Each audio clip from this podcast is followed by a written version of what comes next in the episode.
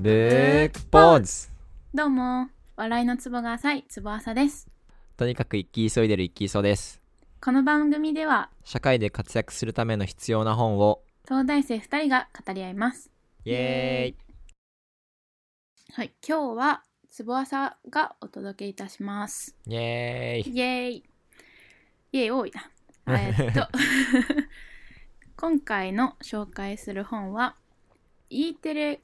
から始まった、NHK の E テレから始まった、世界の哲学者に人生相談っていう本です。もしかして集金に来ますか集金 ?NHK の方ですかそうです。よろしくお願いいたし ます。 怖い怖い。はいはいはい。この本はこうテレビ番組をまとめた本だから基本的には会話帳でつながっていきます、えー読みやすそだう。すっごく読みやすうん。いもうテレビ見てる感覚で読めるとうん。ちょくちょく写真もついてるしカラフルだから、やもうば。素晴らしく読みやすい小さい子でも読める。幼い子でも読める。まあ読読みたくなりそうだと思うよ結構綺麗なんだよ、水彩画チックでえだから初め Kindle のペーパーホワイトで読んでたんだけど、ー。はいはいはい。こう iPad で読むとあれカラーだったんだみたいなあ、笑っちょっと気づいちゃった。た。 そんう。で、高田純次さんおがう司会で、あの適当で有名のそうなのうん。まあでもそう、こう、穏やかな感じうんうん。で、ちょっと煽りながらこう進んでいく感じうん。のば番組っぽいですね。うん見てないのでわかんないですけど。うん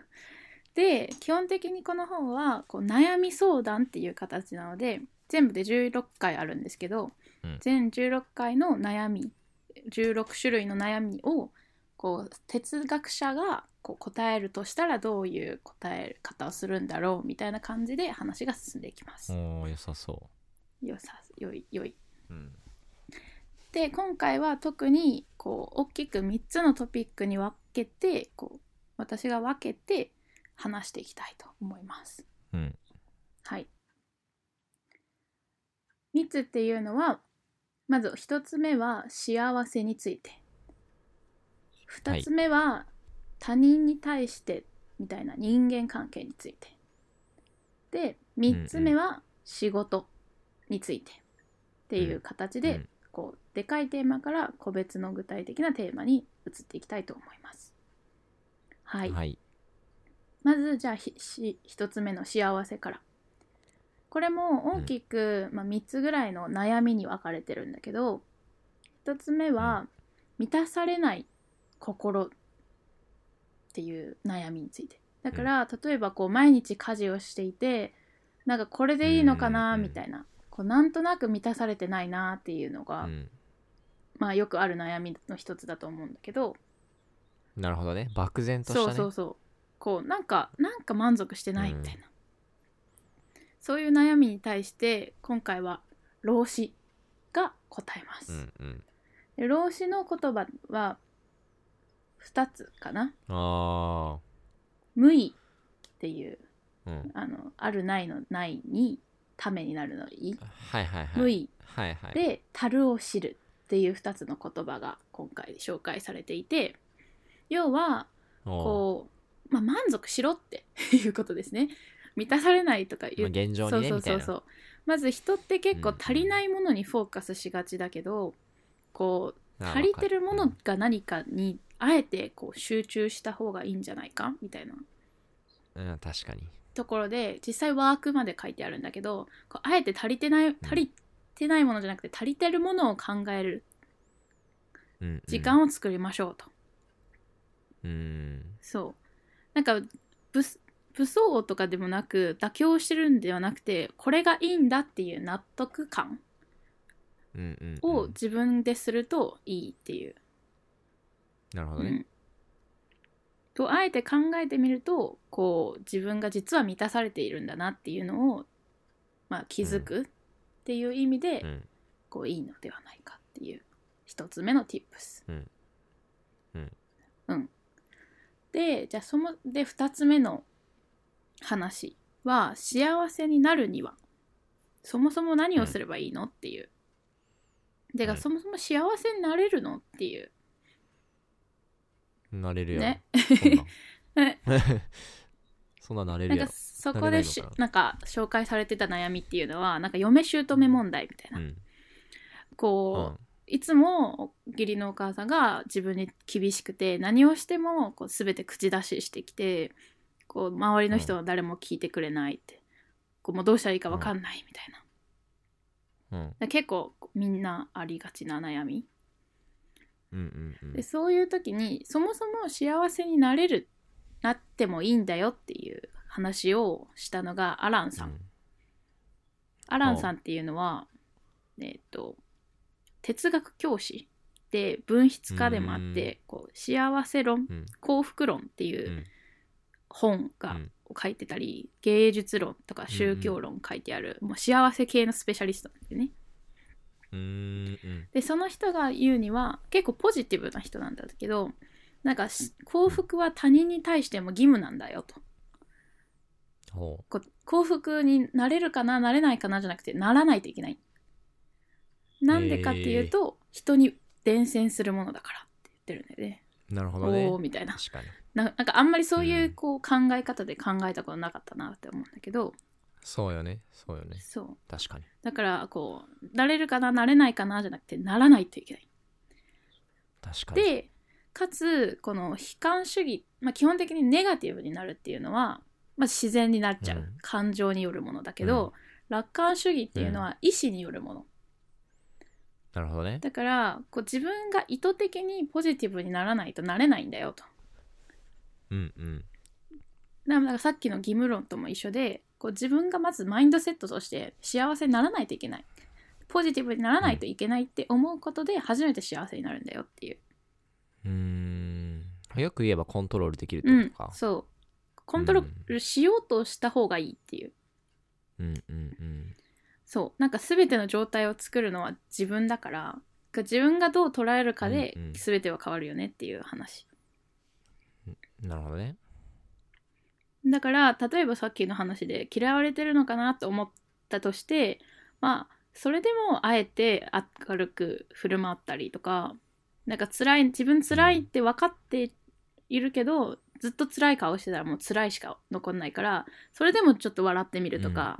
こう「ありがとう」って言ってみるとか、よりポジティブな発言をしていこうっていう話、うんなるほどね、でも結構言葉が面白いから今回は紹介しましたでここでもワークとしてこう自分なんか楽しいこといいことを5つ考えてみようとか、まあ、さっきと一緒だよね足りてることを考える、うんうんいいことを考える、うんあえて楽観的にする、こう2人とも近いことを言ってるなって思いますあれやななんか頂上戦争でルフィがすごいやけくせになってた時にジンベエが言った言葉やな、何何何えなんか今お前失ったものじゃなくて今あるものを見よみたいなあでーなんかルフィが仲間だーみたいななんかなった確シかーンがにいいそれはい近いそういうそういうことですよねうんはい、はいでこれが今はなんかそのプラスになっていくっていう話なんだけどいや逆に死ぬのが怖いとか、置いていくのが怖いうん嫌だとか、こういうマイナスの話に対してどう捉えるべきかみたいな話、まあ、いかにも哲学的なうん話の悩みに次は考えていきたいと思うんですけど、うんまあ老いになんか置いていく自分が嫌になるに関してはカール・グスタフ・ユングさんうんうんユユングングそう、あの初めはフロイトから結構大きな影響を受けるんだけど、その後フロイトと決別したと言われて、でその後ん独自の学問を構築する人なんだけど、うん特に彼のこう意思としては個人の無意識よりも深いところに集団の無意識があるよとこう自分だけじゃないこう集団の意識があるよっていう唱えてる人なんだけど、まあ、その人がこうほう老いに対して話してるのは午前の法則を人生の午後に引き午後に引きずり込む人は心の損害という代価を支払わなければならないこう超人の言葉どういうこと 超人の言葉を喋ってるかんえっとうん全くわからなないけどのでこう人生っていうのはまず午前と午後に分かれてるよと、40代ぐらいまでは午前中だよ40代ぐらい、へえ、まあ、40代か分かんないけど中年から老人の時はこう気力や体力も下り坂になるじゃん。その時っうんてこう前半と後半って一緒じゃいけないよって言ってるのが彼なんだよね。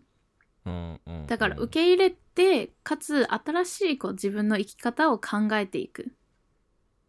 うーんていうのが必要なんじゃないかと。まあうんだからただ恐れるんじゃなくて自分の根根踏みをし直す自分の価値を改めて見直すこう切り替えが必要だよって言ってるのか。なるほどね、でもっとじゃあ具体的になんか死って何かみたいなのを唱えてるのはもういろんな哲学者が唱えてるんだけど例えばエピクロスさんうん彼は我々が存在する時私は存在せず死が存在する時に我々は存在しないっていうもう意味がわからないことを言ってるんだけどうん、ちょっと何言ってるか分かんないね、それは要はこう死ん死ぬ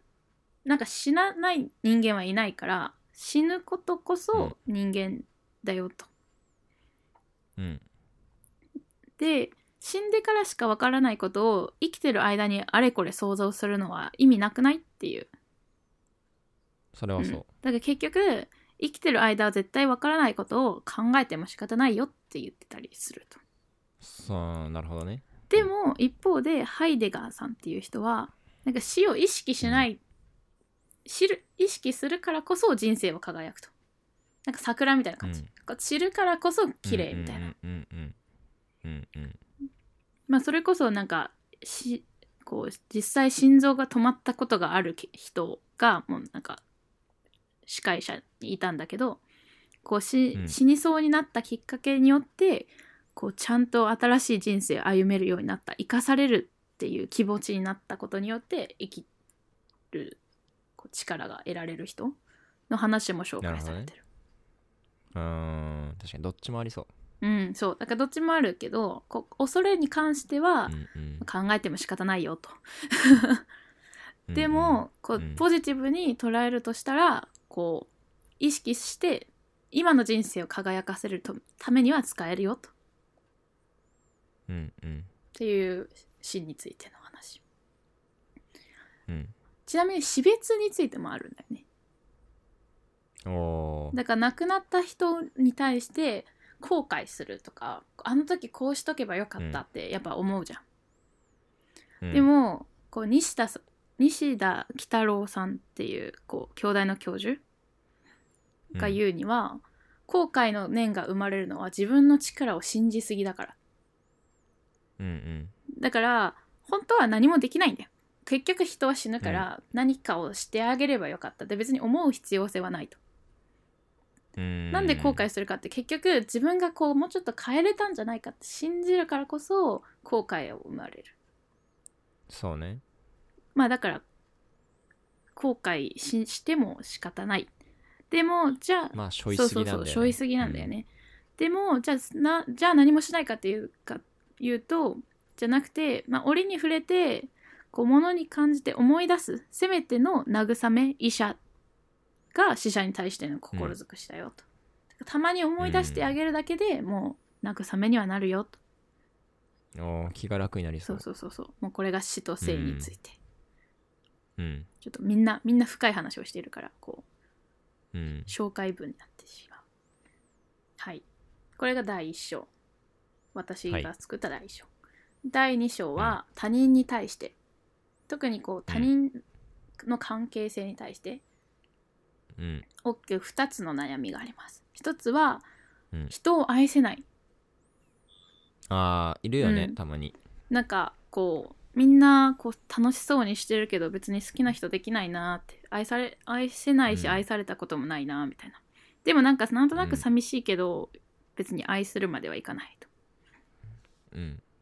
でこれについてはエーリヒ・フロムさん、うんこの人はフロイトの精神分析を批判批判的に継承している人なんだけどほ彼が言うには愛することは技術だよとうほうで技術っていうのはマジうんこうなんかこう小手先のこう技術いわゆるそのなんだろうモテモテテテククニニックとかうんそういうのじゃないうんんだけど、うんなんかこうどう向き合うかの心構えについてでもっと分かりやすく言うと愛は落ちるものではなくて自ら踏み込むものだよとおーなんか名 言だね、そうそうそうそうこう名言集だからもうさっきからうんうんだからこう自分から向き合っていかないと始まらないいやそうだよねだって2人同時にバーンと始まるわけないんうんだうよんね、うん勝手に落ちたそれこはとでそはないどっちかが勇気を出すんだそようねねうんでかつなんか愛って言っても別にその必ずしも彼氏彼女とか恋愛みたいなその愛だけじゃなくてこう誰に対してもそもそも愛って一緒別に愛っていうのは分業できないって言ってるんだよね、だから全てつながってると、この周りの人を愛すると、ういつの間にか愛する人ができるみたいなこういう全ての愛って自分の持ってるものって一つだから、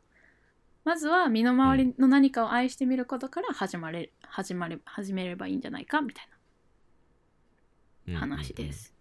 なんか自然に特定の人を愛すことができるようになるっていうこう愛は一つみたいな話です。なるほど、はい、で2つ目は逆に孤独を抜け出すには、うん、こなんか会社に馴染めなくて友達できないみたいな。